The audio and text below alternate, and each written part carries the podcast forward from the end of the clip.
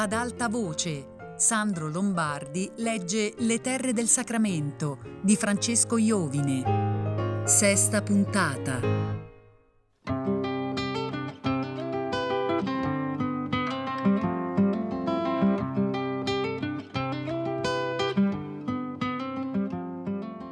Alcune sere dopo, Gesualdo, Ferdinando, Luca e Elpidio un altro ex seminarista che studiava lettere, si incontrarono al belvedere di San Francesco. Era la fine di giugno e venivano dalla valle a tratti folate basse di scirocco umido che annunziavano la grande estate. I quattro giovani erano stati alla solita passeggiata al corso. Avevano giocato a baccarà con don Benedetto Ciampitti, che si era lasciato vincere 40 lire, poi avevano vagato per le strade buie, per gli anditi, per i chiassuoli. Avevano girato intorno alle case di alcune ragazze della terra vecchia che avrebbero potuto aprire il loro uscio a un picchio discreto di Elpidio. Questi aveva affermato di conoscerle e di avere con loro una mezza intesa per una sera qualunque, dopo mezzanotte. Si erano soffermati in un vicolo che dava sullo spiazzo antistante al palazzo Cannavale. Avevano visto una finestra illuminata e udito un suono dolcissimo di pianoforte. Un grappolo di note che si impastavano morendo in un tumulto di bassi incalzanti. I quattro ragazzi si arrestarono. Gesualdo chiese: Chi suona? Deve essere la signorina Clelia, disse ironicamente Elpidio. Ma va, rispose Gesualdo. Quella, figurati, è stata alunna di Suor Gioconda. Qui c'è una mano esperta, una mano... continuò esitando e finì la frase sussurrandola all'orecchio di Elpidio. Costui fece schifoso e gli diede una spinta. Bada, canonico, fece Gesualdo che aveva traballato, ci hai fatto arrivare fino alla terra vecchia e se non combiniamo niente ti facciamo una tarantella di calci. Di, sveglia! fece Gesualdo dando un colpo al fianco di Luca, che taceva e guardava la finestra illuminata. Sarebbe ora di piantarla, di fare gli svenevoli guardando la luna. Suona Laura De Martis, disse Luca lentamente. Io l'ho vista un giorno a casa sua. Anche quel giorno suonava. E chi è Laura De Martis? fece Elpidio. È una parente dell'avvocato Cannavale. Capisco, disse Gesualdo. È una che stava a Napoli. L'ho vista anch'io una volta. E fece schioccare la lingua come se avesse assaporato golosamente l'immagine. Poi aggiunse: Va a letto con tutte le parenti, la capra del diavolo, un vero serraglio domestico. Perché a letto? fece Luca. Che cosa vuoi che faccia la signorina De Martis in casa Cannavale a quest'ora? La capra del diavolo non fa tanti complimenti. All'improvviso il suono del piano cessò. Scomparve la luce alla finestra, si sentì battere un'imposta. Finito l'introibo, incomincia la messa, disse Sornione Elpidio. Bravo canonico, esclamò Gesualdo e diede in una risata. Ridi come una gallina disse Ferdinando. Sta zitto. Perché dovrei star zitto? fece l'altro irritato. Io dico che sarebbe ora di andarcene o indurre il canonico con la forza a dirci dove sta la famosa casa. Ci siamo passati davanti, disse Elpidio. Niente da fare stasera, il vaso di prezzemolo è stato ritirato dal balcone. Cos'è questa storia del prezzemolo canonico? Te la sei inventata adesso, scommetto, fece Gesualdo. Si udì un ringhio di cani subito sopito e poi il tonfo di un portone. Escono, disse Elpidio. Poi, come se avessero preso un precedente accordo, si appiattarono contro il muro in una zona d'ombra.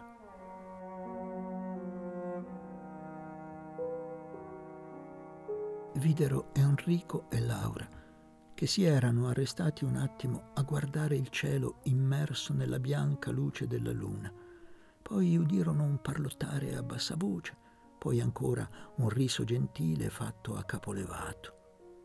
I due si mossero e passarono accanto ai giovani, lei vestita di bianco e nero, con un'andatura ondulante e leggera, lui a capo scoperto, con la barbetta grigia che la luna faceva metallica.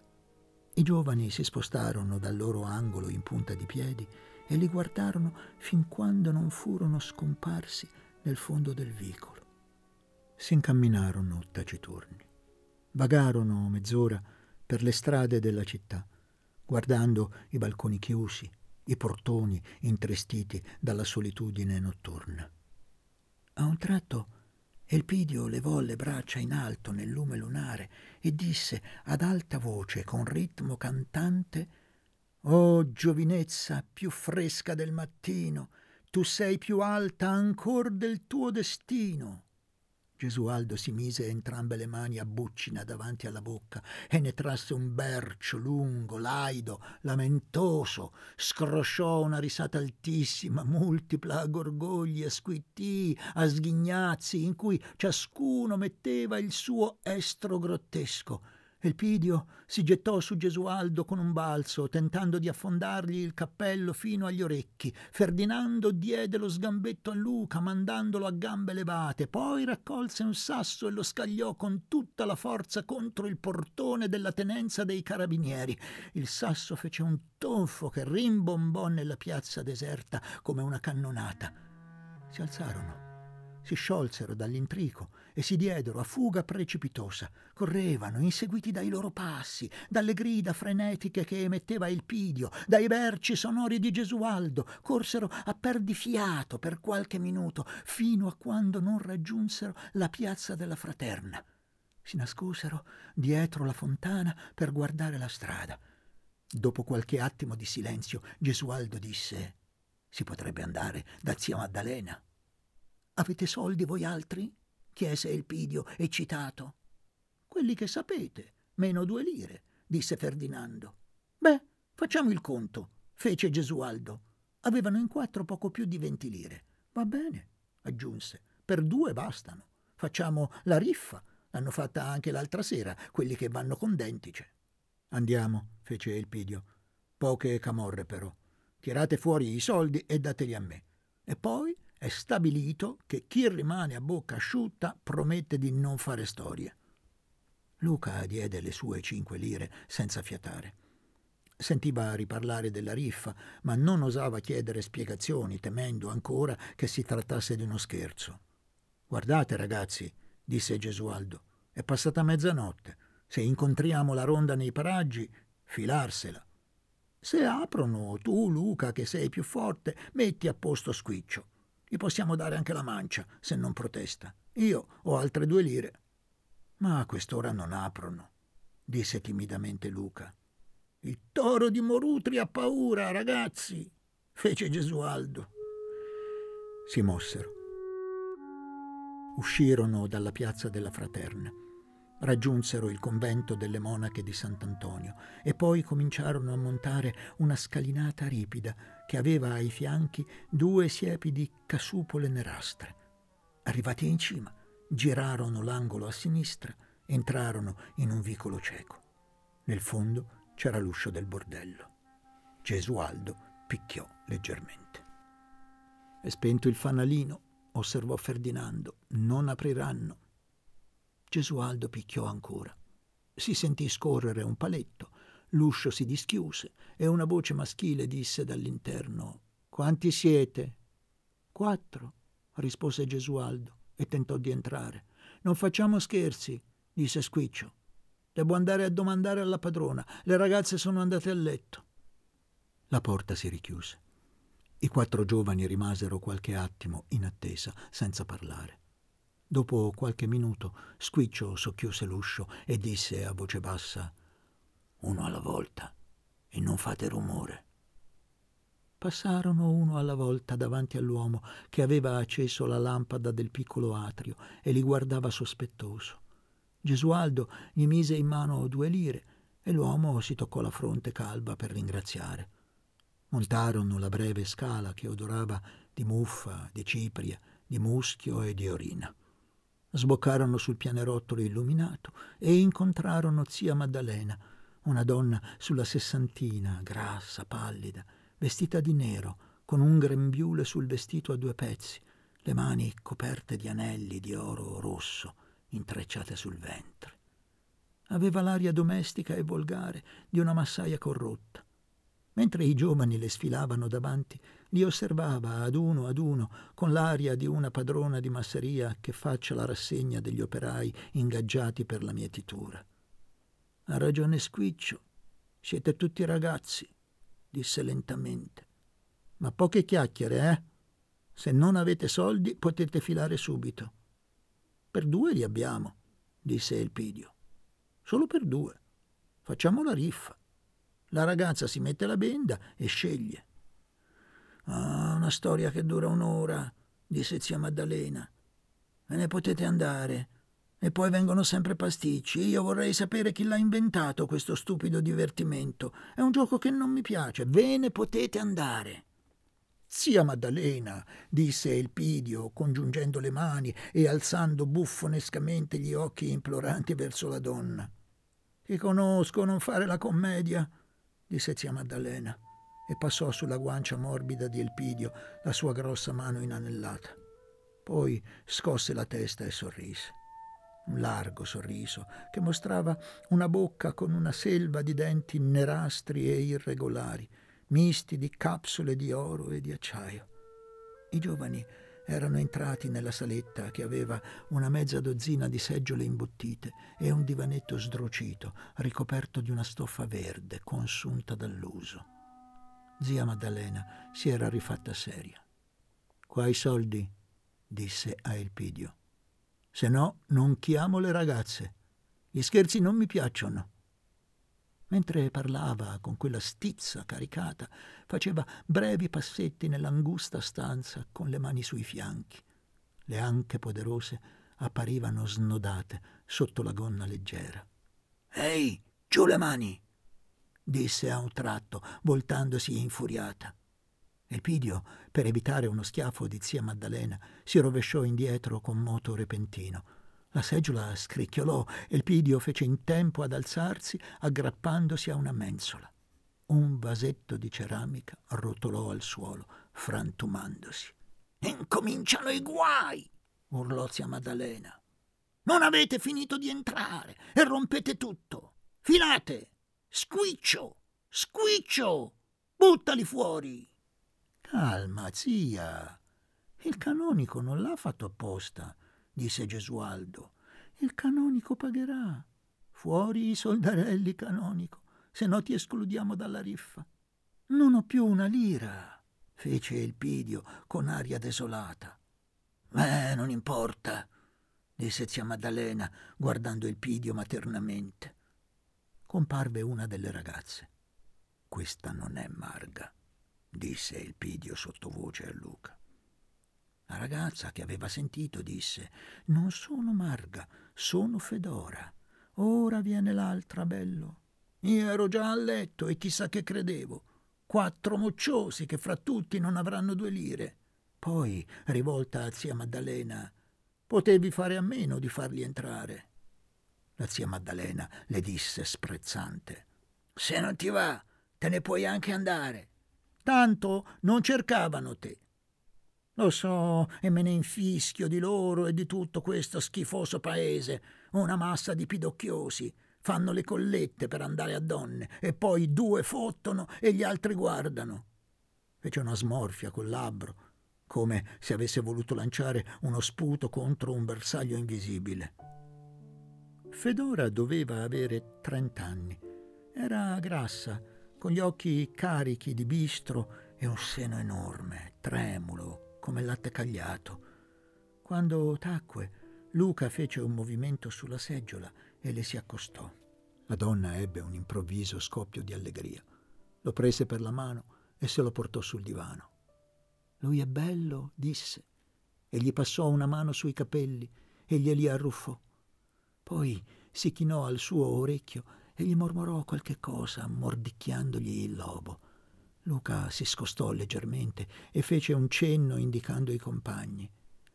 Ho capito, stai alla riffa anche tu. Ed ebbe ancora quel moto sprezzante delle labbra. Poi si chinò all'orecchio di Luca, tentando di gravargli col busto sulle spalle.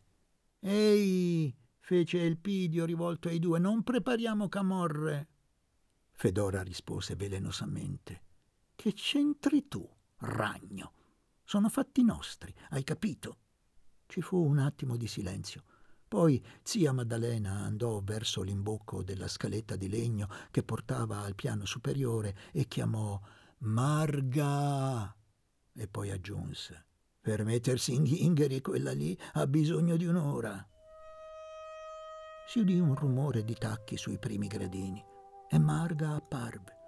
Era bionda, snodata, alta, di pelle liscia, morata Aveva viso largo, mascella forte, bocca grande e carnosa. La breve fronte era coronata di capelli violenti, foltissimi. Facciamo il gioco, ragazzi? disse entrando. Poi li scrutò a uno a uno e aggiunse ridendo.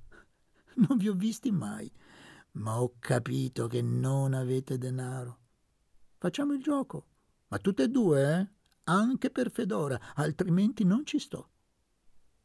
I giovani tacevano e la guardavano, seguendo con un giro automatico degli occhi i suoi movimenti. Noi, in fondo, scegliamo chi vogliamo, fece Gesualdo. Senti, cinese, disse zia Maddalena, bisogna stare alla regola. Io non posso fare preferenze. Per me sono tutte uguali le ragazze, se no poi litigano e ci vado di mezzo io. Io non litigo, sta tranquilla, disse Fedora. Lasciali fare come vogliono, questi pidocchiosi. E si alzò per andarsene. Zia Maddalena e Marga stentarono molto a persuadere Fedora perché rimanesse. Si misero d'accordo e Marga disse Va bene, incomincio io. Elpidio trasse dalla tasca un ampio fazzoletto a quadri, si alzò in piedi e bendò la donna che rideva a crepapelle. Spostarsi tutti, ordinò Gesualdo, e fare circolo. Le seggiole si mossero e i giovani si sedettero dopo aver cambiato posto intorno alla donna bendata. Marga allungò le mani e cercò, annaspando, una delle teste che erano intorno a lei. Le capitò per primo Elpidio. La donna gli mise le mani sulle spalle, rimontò con le dita, protese come le antenne di un insetto lungo il collo e i capelli. Le dita passarono poi sulla fronte, sugli orecchi, sul naso. Elpidio la guardava.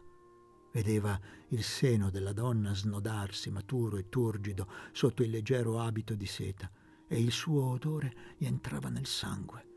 Gli altri seguivano il moto delle mani di Marga trepidando. Marga abbandonò il pidio e disse No, continuo. Fiasco canonico, fece Gesualdo ridendo. Non si parla, disse zia Maddalena. È la regola. Bisogna stare alla regola. Elpidio non rideva. Aveva il viso in fiamme e l'aria intontita, come se si fosse destato all'improvviso dal sonno. Fedora si era alzata ed era entrata nel circolo. Con un gesto fulmineo mise la mano nella chiusura del vestito della compagna e le scoprì le spalle. Chi è stato? disse la donna bendata. Io, bella, rispose Fedora. Marga esitò un istante, poi con un gesto affannato, frettoloso, ridendo a capo rovesciato, allargò l'apertura, fece scorrere lungo il corpo il vestito leggero, lo raccolse in pugno e lo scaraventò in un angolo della stanza. Alzò le mani intrecciate in alto, un attimo, e accennò un passo di danza. Che facce che avete, ragazzi! disse sghignazzando Fedora. Zia, guarda il cinese e il canonico. Marga divenne seria. Le sue mani si protesero, esitarono un attimo, poi raggiunsero decisamente la testa di Luca. Fu un brancicare nervoso, inquieto, dalla testa alle spalle, poi un arresto leggero tra la fronte e gli occhi. Infine le dita incontrarono la selvetta dei baffi morbidi e il filo del fiato bruciante. Marga fece là e si tolse la benda, tenendo ferma la sinistra sulla testa di Luca. E lui, aggiunse, l'ho trovato. Lo prese per mano e ridendo, mentre con la destra faceva un inutile tentativo di coprirsi il seno o le cosce, lo trascinò verso la stanza. Vi sta bene, ragni, disse Fedora, e aggiunse ironica. Calma, chiudete i mantici. Il respiro dei tre ragazzi riprese a mano a mano il suo ritmo ordinario. Zia Maddalena e Fedora li guardavano e ridevano, eccitandosi, segnandoli a dito a uno a uno. È inutile restare a orecchie tese, non si sente niente, la camera è lontana. Il primo a parlare fu Elpidio. Meno chiacchiere, tocca a te adesso. Bravo, fece Fedora. E quello che è andato su con Marga? Dovete esserci tutti. È giusto, è la regola, fece zia Maddalena. Sempre a chi tocca tocca, qui sta la bellezza. Tentarono di protestare, ma le due donne furono irremovibili. I tre rimasti si scambiarono delle sigarette e incominciarono a fumare in silenzio. Zia Maddalena si era messa a sedere e parlottava con Fedora. Dalle finestre veniva di tanto in tanto il sibilo del favonio che si ingolfava nei vicoli. Quando udirono il rumore dei tacchi sulla scala di legno, si voltarono tutti insieme. Marga si trascinava Luca per mano. Entrò per prima e disse Ve lo restituisco. Adesso vado a Nanna. Poi a Fedora, che le aveva fatto un impercettibile cenno, rispose strizzando appena l'occhio. Luca entrò nella stanza con un sorriso gentile, confuso come volesse chiedere scusa ai compagni. Tentò di dire qualche cosa a Gesualdo, ma Fedora lo costrinse a sedere. Qua, canonico, dammi il tuo fazzoletto, disse rivolta ad Elpidio. Bendami, vedrai che questa volta tocca a te. Elpidio si alzò e bendò Fedora.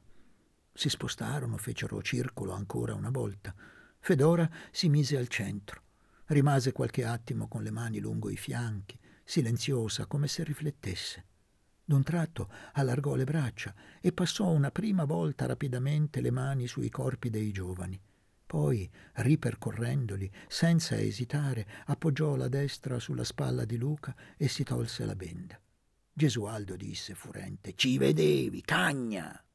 Erano d'accordo prima, disse Ferdinando. Di canonico, ma l'avevi bendata bene? Fedora disse, mi aveva bendata bene. Che razza di cretini siete? Ma non vedete che è dieci centimetri più alto di tutti? Che ci vuole a riconoscerlo? Vieni, disse rivolgendosi a Luca, lasciali cantare. Luca esitava. Ma io, io... Va, bamboccione, disse zia Maddalena. Sei un uomo, no? Dove si vedono gli uomini, secondo te? Scomparsa la coppia, si rivolse agli altri tre e disse E adesso via voi altri. La giostra è finita. Se passa la pattuglia e vede luce vuol salire. No, no, via, via, via. Aspettatelo fuori.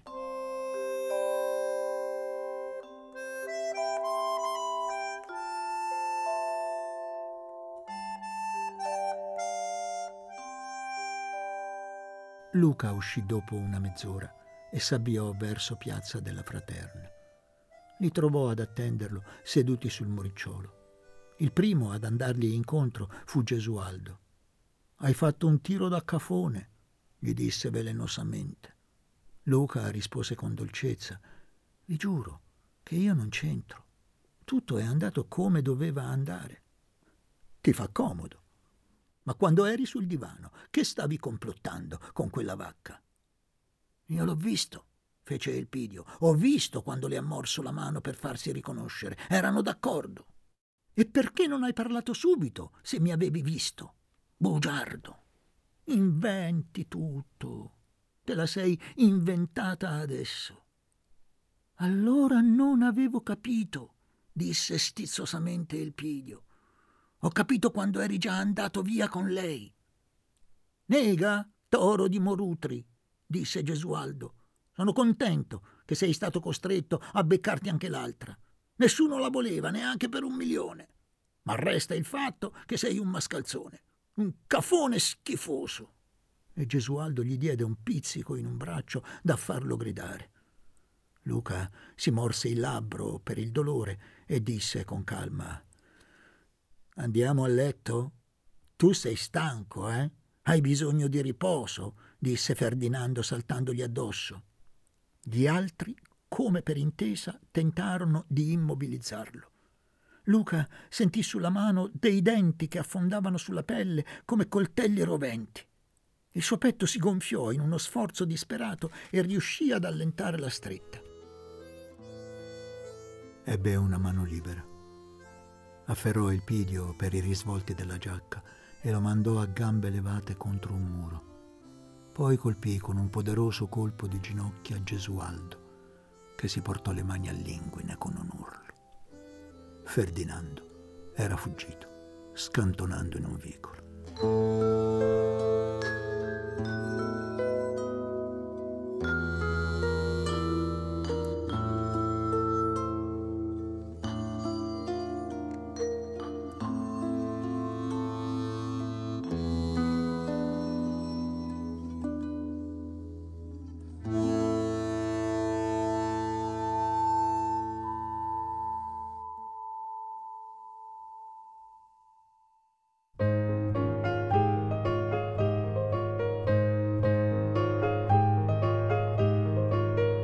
Sandro Lombardi ha letto Le terre del Sacramento di Francesco Iovine, a cura di Fabiana Carobolante con Jacopo De Bertoldi, Luigi Iavarone, Diego Marras e Chiara Valerio. Tutte le puntate su Rai Play Radio. Ad alta voce è un programma Rai Radio 3.